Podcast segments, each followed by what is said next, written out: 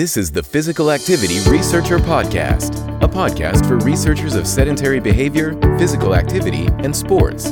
Join for a relaxed dialogue about research design, practicalities, and, well, anything related to research. Learn from your fellow researchers useful and relevant information that does not fit into formal content and limited space of scientific publications. And here is your host. Welcome, everyone. This is the Meaningful Sport podcast, and I am your host, Noora Ronkainen. Meaningful Sport is a series of discussions on the why and how involvement in sport and physical activity can be an important part of a life worth living. If you are interested in the theme, you might also want to check out meaningfulsport.com. There you can find podcast show notes, read a blog, and access many resources for further explorations of meaningful sport.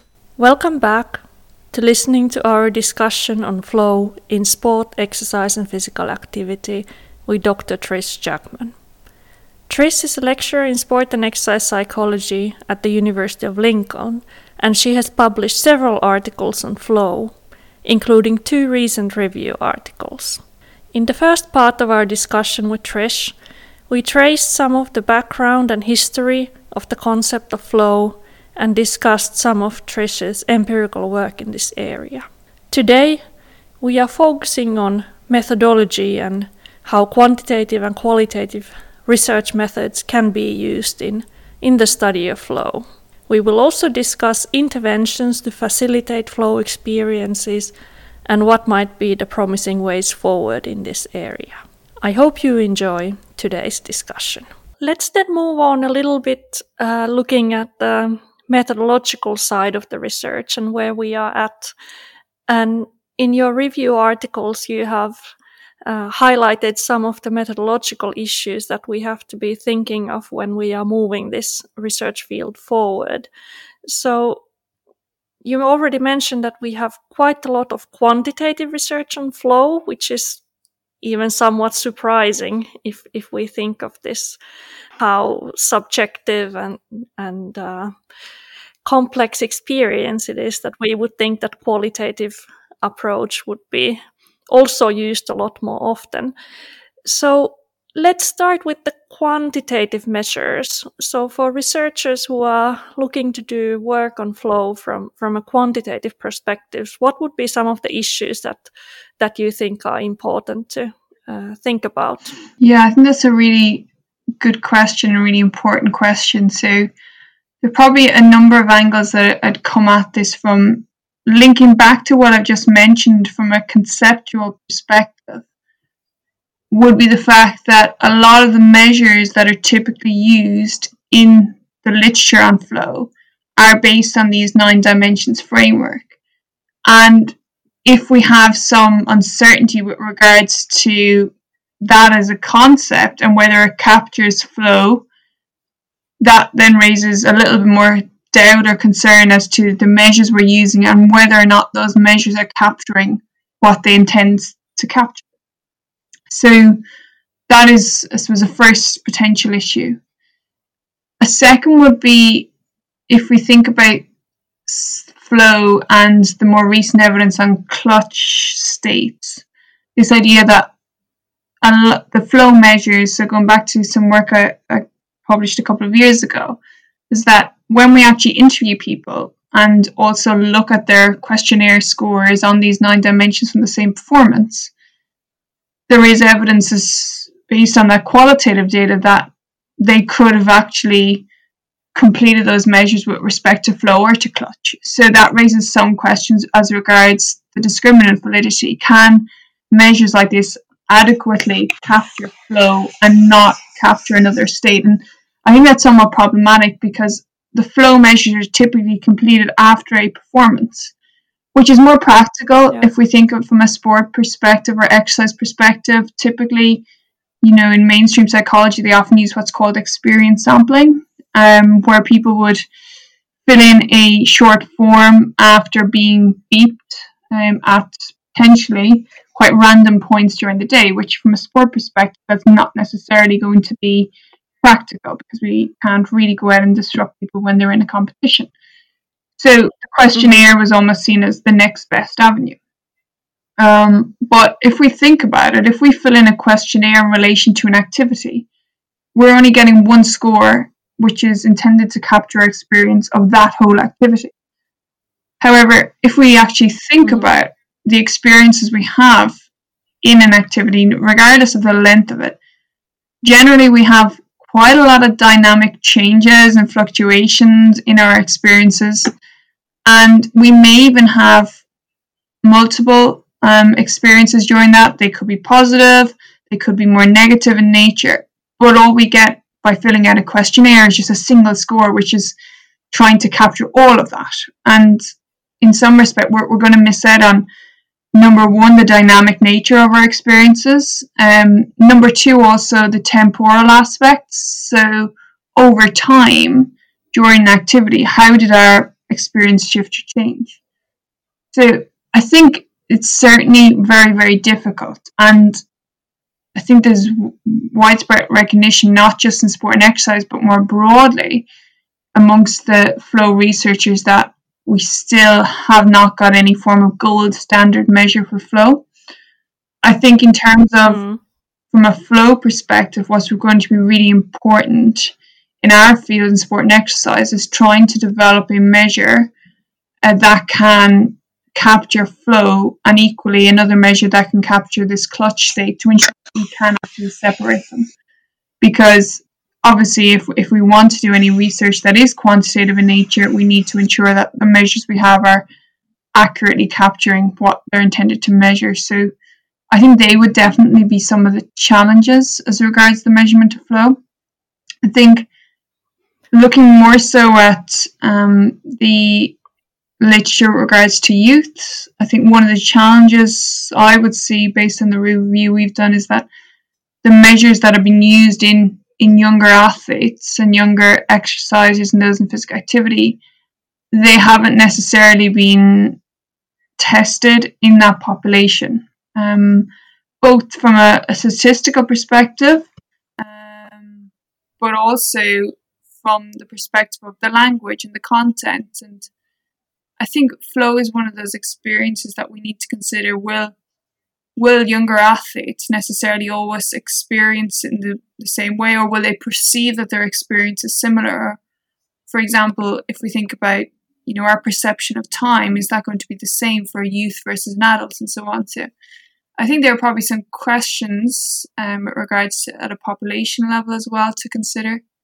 But I would see some of those as maybe the, mm-hmm. the main challenges that we would have at present with regards to some of the quantitative measures. And suppose one of the one of the issues as well is you know if we conceptualize flow as a is it a categorical variable or a continuous variable? Um, and that's often a, a, challenge and, and people have tried to say if we if we get a, score over a certain amount on this questionnaire does, does that indicate we were in flow? So I think there's definitely some some challenges there that would be you know it would be beneficial certainly if we could overcome those in the coming years yeah, and especially what you lifted when we are trying to study flow with with younger sport participants that that certainly sounds like one of the big challenges to make sure that the questionnaires that are being used are also appropriate for for younger children and and, and adolescents. Mm.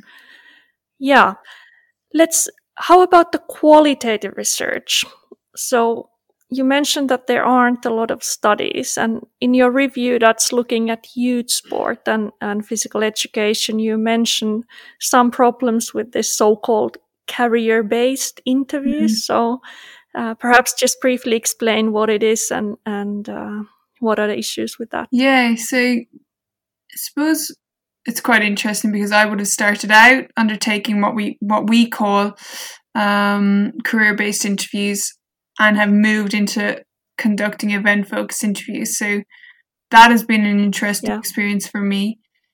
If we look back at some of the early work on flow, go right back to when it started in the 1990s, the most common way that interviews were conducted was in a way in which participants were asked to recall an experience that stood out in their career, maybe one that was an example of a peak performance, and were asked to speak about that, and that was essentially assumed to be an example of flow.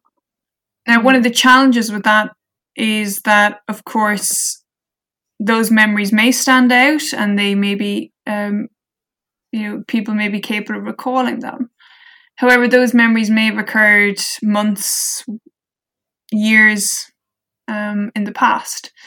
And I suppose that may present some challenges when it comes to recalling those experiences, the accuracy of that recall, um, and as well as that, also the, the level of detail that we can actually obtain. So, if we look at that first two decades of research in this area sport, a lot of the interview studies they they'd started to identify factors that were associated with flow. However, we were still lacking in an explanatory theory, and that's still the case even to up to this day. We still don't have a way to explain the occurrence of flow. Now, I suppose Christian Swann in particular and, and Susan uh, Houge Mackenzie, some of her early work as well, started to look into this idea of conducting interviews really soon after people were involved in activities. With the idea that if we can capture those experiences sooner after the event, it, there may be potential for us to capture more detailed information um, and information that is is going to hopefully help us to delve more into the potential mechanisms that underlie the occurrence of flow states. So some of Susan's work was in in more leisure context, specifically looking at river surfers. And Christian's work started in 2016 when he published that paper on professional golfers. And in that study, um, Christian sampled people on the basis that they had an excellent performance in golf tournaments. Now, when he was started out on that study, I suppose his initial assumption was that well they would be in flow, and but it started to become clear through those interviews that there was something a little bit different that wasn't really sitting directly in line with what we would typically consider flow. So that's where the elements of making it happen and subsequently clutch states came about.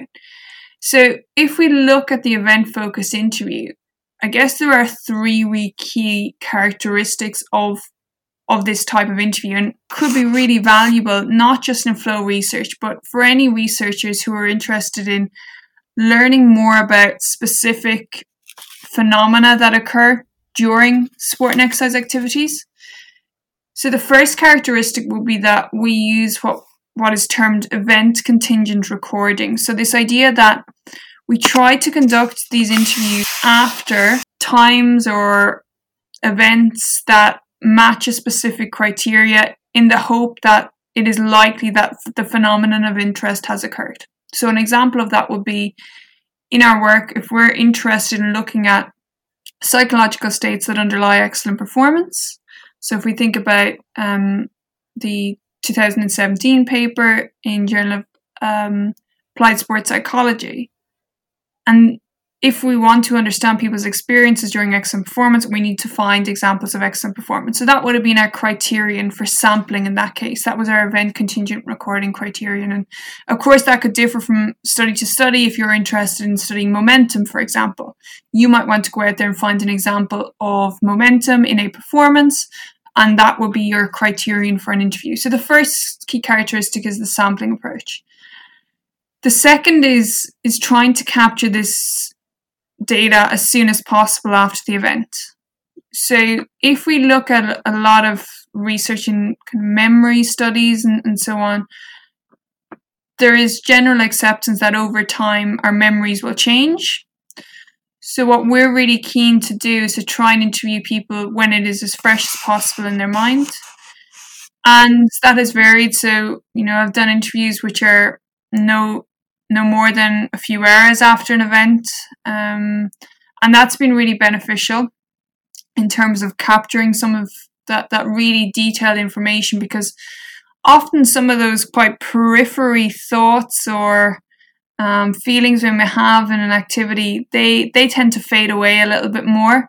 um, over time and even over the course of a few days we can we can have changes and you know if you're a runner and you go out for another number of runs after that that run that you've had that was really good do you start to blur some of your experiences or how does that change it? So we try to interview as soon as possible after um, and then the third element which i really enjoy actually using and i think it makes for a really um, co- really nice interview experience as an interviewer and also puts a lot of, of the, the the control into the the hands of the participant in many ways is asking them to chronologically recall their experience. So essentially trying to get them to piece together what their experience was like from start to finish. So initially it's more about milestones key stages in a performance and, and so on.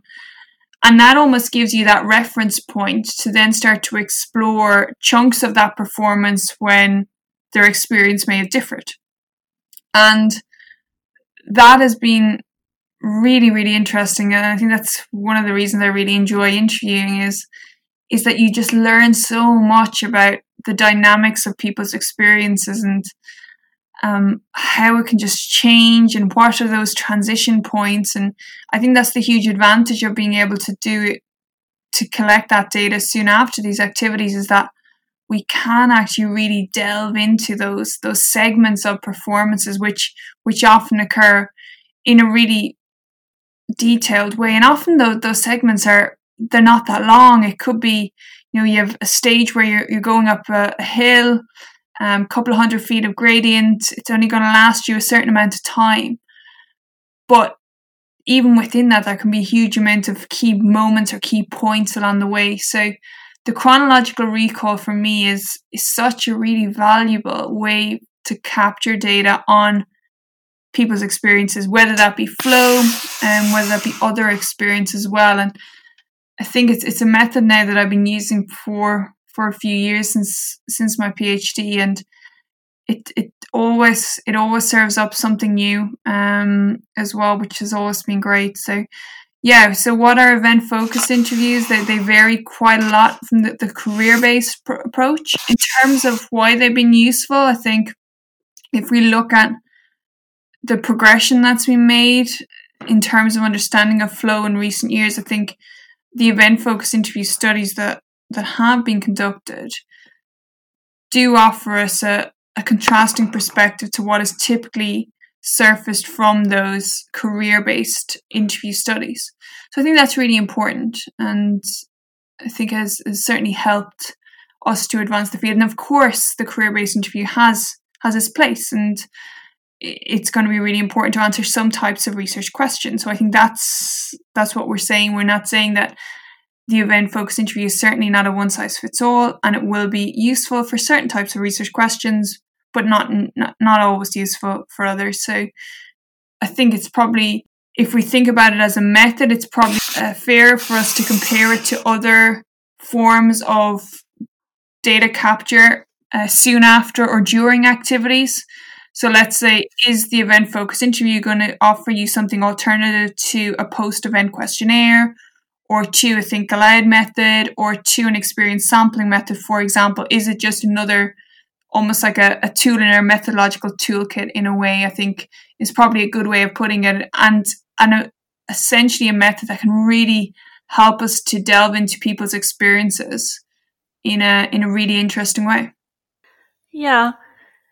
I I was just thinking when you were talking that if we if we talk about athletes and we would talk about these moments of optimal performance or these could be like competition situations or these were some of the things that you talked about so if i'm thinking of my own running and when i would experience something like a flow experience that would be more often in an ordinary run than like often in these competitions i wouldn't say they were like anywhere close to a flow experience.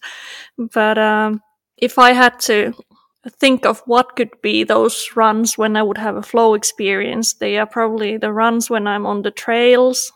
I often don't even have a watch, so I have like no idea of what is my objective performance if I'm running fast or slow. So I'm I'm just thinking of if we are researching flow, is it is it then linked to this objectively optimal performance, or is it just this subjective state of uh, optimal challenge? Yeah, just just a thought. A, de- a definitely a thought that I've had, um, and one that I'm I'm keen to certainly as I'm getting into data analysis at the moment on a study I'm doing, and it's really an important question, I think, um, because especially in the the sport that I'm researching in, which is in runners, who talk a lot a lot about pacing and almost that that quite thin line between giving the maximal effort and pushing it too far. And typically flow isn't being reported when when they're anywhere near that. So I'm um yeah i would say keep an eye out for that one i'd be interested to hear others perspectives on it as well because i actually think it's a really important point um mm.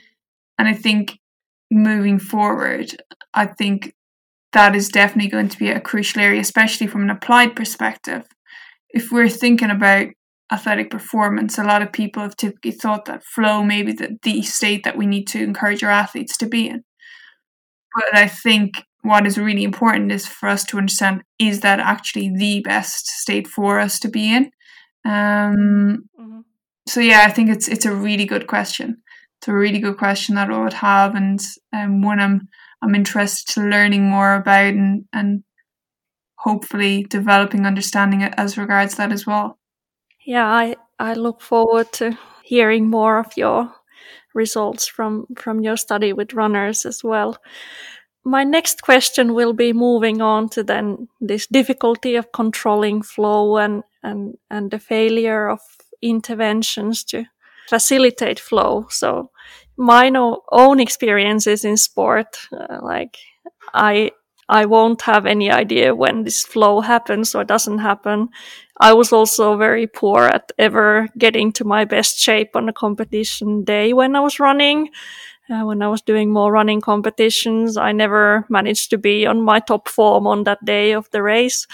But so, yeah, so for me, things are, my sport life has been unpredictable in these, uh, these certain respects. But so in your paper on youth sport, and, and you mentioned this challenge of we we are not really being very successful in facilitating these situations where it would be more likely for participants to have flow. So maybe reflect a little bit on on these interventions or what is the practical work that can be done and what approaches might be more promising than than others. Mm.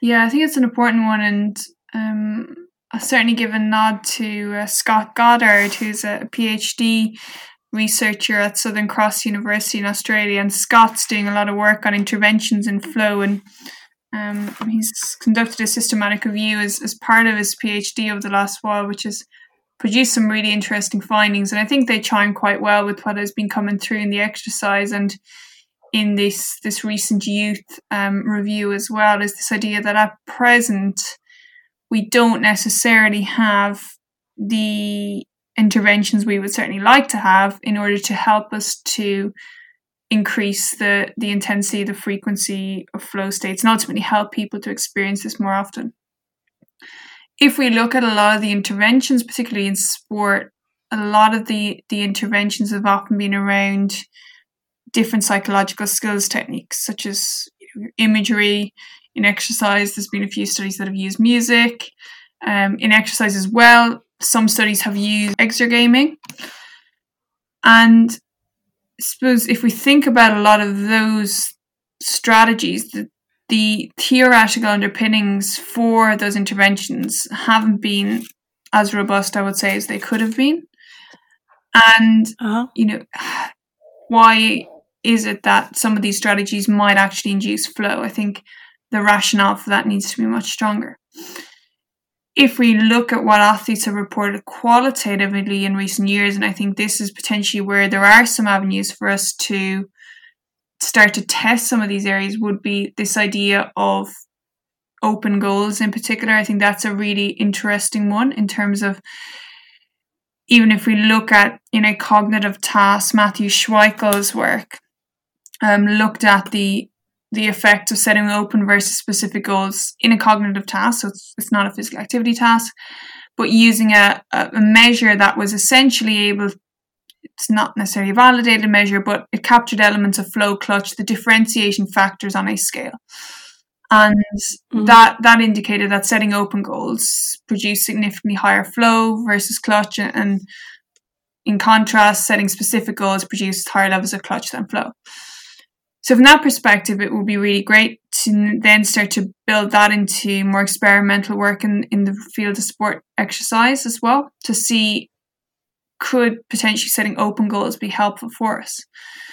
However, if we look at the, the process underlying flow that has been reported, there are other elements to it, of course. So there is that element of having a positive event, positive feedback, your confidence builds, challenging yourself and then the setting of open goals. And I think another important aspect, and, and coming at this from a, a realist perspective, is the importance of context. And I think what's mm-hmm. really important is for us to understand what works for whom and when. And if we think about flow and the context people tend to report it in, is that it is exploratory or perceived to be exploratory, perceived to be experimental. And one of the factors that tends to inhibit it would be more pressured circumstances. So, one of the typical things, certainly in my work over the years and speaking to participants, that, that can often trigger the disruption of flow is almost a moment of realization. You're in a performance, and then it dawns on you that this is getting quite serious, the outcome is on the line, sort of thing. Um, which then yeah. triggers that that awareness that we don't necessarily always have when we're in flow. So we start to become more aware of what's going on externally to us.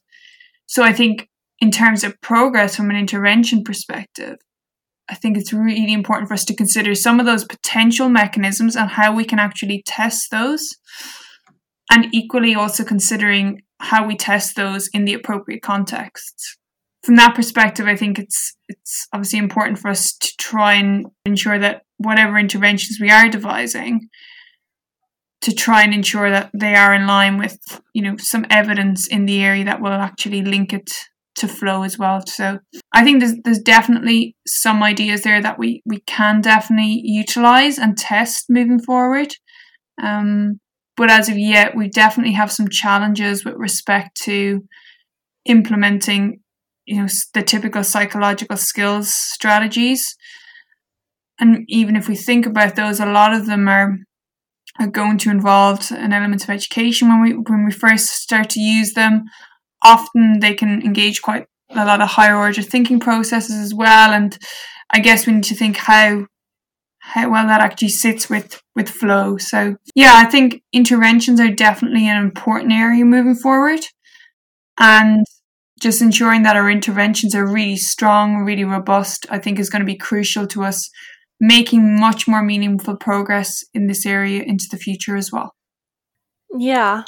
I mean, having all this knowledge about flow and you've read so many studies and reviewed all these studies and spent like several years thinking about this, has it changed the way that you are practicing sport and and exercise yourself. I mean, you can always do interventions with yourself. You can change the way you do things and, and, and all that. So has it had an impact on your own sport life? Definitely. Um, just generally understanding this area has definitely shaped how I've performed in sport and in exercise. So like you said there, the element of the watch I think is really important uh, when it comes to running. So my easy running days, the watch doesn't doesn't get any attention whatsoever. Um, it's on, mm-hmm. but it may as well not be on, other than it's just going to give me a distance at the end, and that's pretty much it. So I uh-huh. think also for me personally, and often it's probably quite subtle, but being in a team sport over the years, sometimes you can often tell when either one of your teammates or your opponent may be in one of these states. and I think from that perspective, it's it's quite interesting. But you then try to see, well, if it's your opponent, how may you be able to curb something like this? But equally, if it is one of your teammates, how might you be able to support them? Um, and for me, I think a big thing for me over the last few years when I was playing in my sport was just really interested in in seeing beyond these normative competence goals and the the typical ego goals i would say you know, and using that as a barometer whereas i'd be much more interested in seeing how well we can do how how good can we be as a team or and equally as an individual and so on and and not necessarily having that that restriction on our uh, on ourselves or anything like that. So that's always been really interesting for me and I think even just learning more about the, this idea of clutch performance and increased performance under pressure has has definitely been really interesting. I mean, I'll put my hands up. There have definitely been times where I've I've experienced kind of a choking type experience where I've really performed a skill so poorly in a pressure moment, but a couple of minutes later I can turn around and I'm able to execute it much, much better, thankfully. And there are definitely a mm. couple of standout moments like that for me that have occurred. And I think, you know, sometimes it can be difficult because often people will, will assume that if you study sports psychology, you're going to know all of it and you're able to use it. And, and the thing I always say is, well, just because a biomechanist knows a lot about the body doesn't mean they have the perfect technique. And I think that's yeah. that's often one of the things with psychology is that well you know all of this. Um, why why aren't you able to deliver in the in the big performances? And you know it's it's just so much more complex. It's so different. So yeah, I I, I really enjoy actually um, using it to for the, the benefit and seeing others actually do it as well for me has been a real pleasure because I think one of one of the, the big things for me in terms of my involvement in sport, certainly last season when um, I played my last year um, with Camogie, was this idea of of being part of something bigger as well sometimes. And, and sometimes playing with other teammates can often be a really great way for me to to experience flow i found like there were just some teammates who they either view the pitch in the same way or, or they just see things in the same way you see them and you play beside them and work with them. And I always found that really, really interesting. And yeah, I think going back to the question, um, definitely have certainly tried to harness as much of psychology for, for sporting performance and also it's been more recently with my running. I think um, I'm probably quite curious actually in relation to the running because that's been quite a new thing I've taken up over the last few months. Um, I have signed up for a quite a long race next year as well, so um, I think part of that is is actually I'm curious to know what that experience is like, um, because I think there's an element of that can give a lot of meaning as well to almost have that kaleidoscope of experience that you want to know what that is like, and I think that element of curiosity is is probably in a lot of us as well. Um, but yeah, definitely definitely use a lot of psychology when I've when I've tried to perform. Whether it's always worked or not, it's another question. yeah, yeah. I look forward to hearing how the how your running goes. Not just what happens in the event, but we all know that the process Indeed. of training towards something is is so mm-hmm. important. Mm-hmm. Like whatever happens with that race is sometimes not as important as as as that journey and having something to look forward yes, to. Yes, yes. Just finishing, I will be very happy if I finish. That's the the main thing for me. yeah, I've enjoyed our discussion so much, and I also learned a lot. Uh, so many interesting things going on in your work. And so, if we start wrapping up, it if you think of our listeners and they might remember one or two things from from this discussion, uh, what would be some of your kind of take home messages or things that you hope that the listeners will remember from our chat? Yeah, I think the first one for me, and regardless of your research area of interest, is to always always be I suppose don't be afraid to question um, what's there and whether we can develop understanding by questioning what we already know. I think that's really important, regardless of what our area of research in. I think that element of a critical thought is is so important.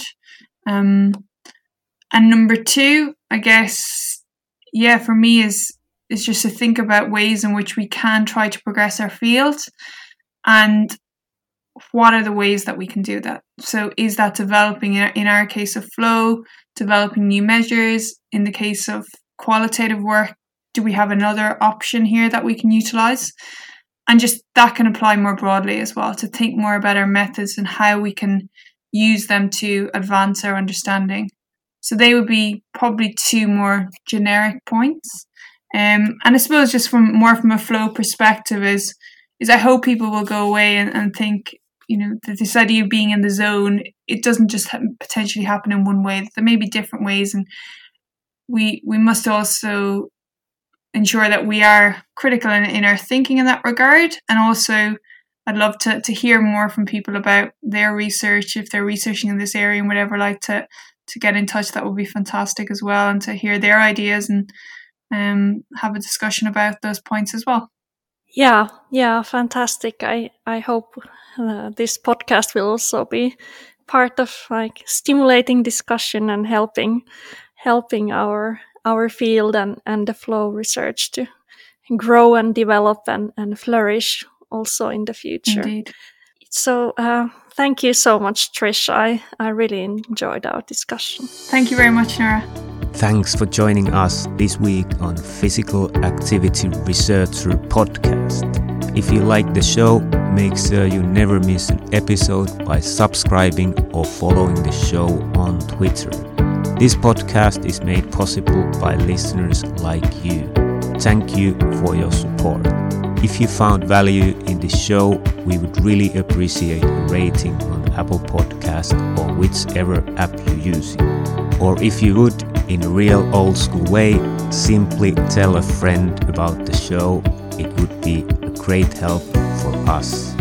We have a fantastic lineup of guests for forthcoming episodes so be sure to tune in. Thank you all for your support and have a great day.